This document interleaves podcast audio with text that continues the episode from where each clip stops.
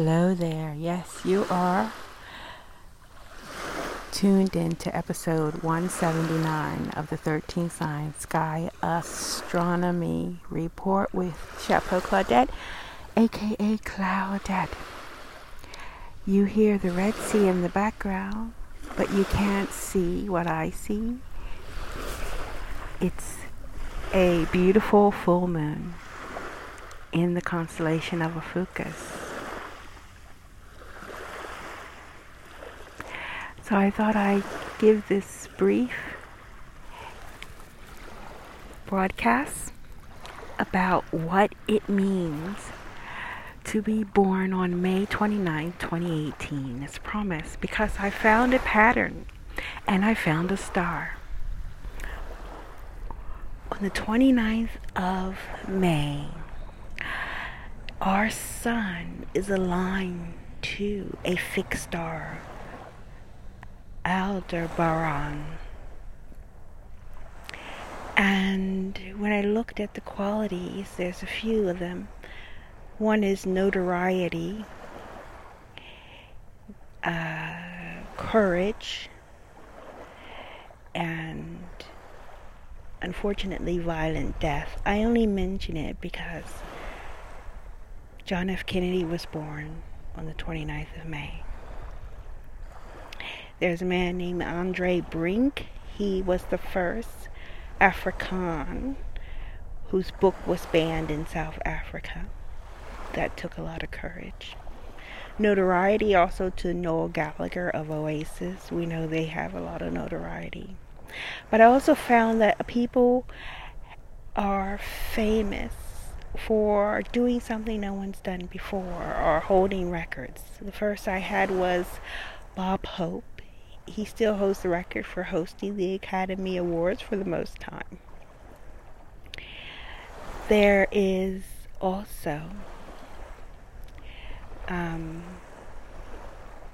we have a opera singer um, Gray, Linda Gray, uh, Linda Esther Gray and she was the first to do a digital recording of the famous opera uh, Tristan and Isolde, Is. Then we have also, I always like to see it this way, Annette Bening. She has a birthday today, and she was the first woman to to tame the playboy Warren Beatty. You have to give her that credit. I think.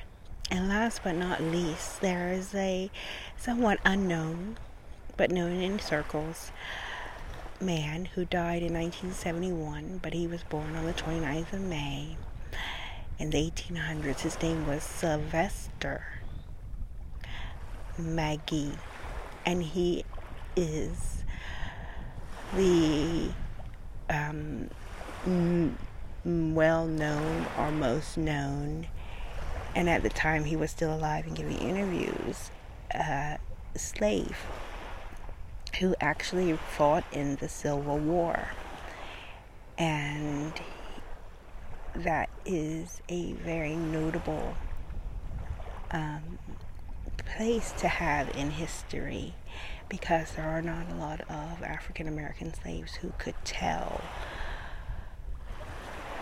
um, the history who were still around in the 70s. He lived to be a hundred and something.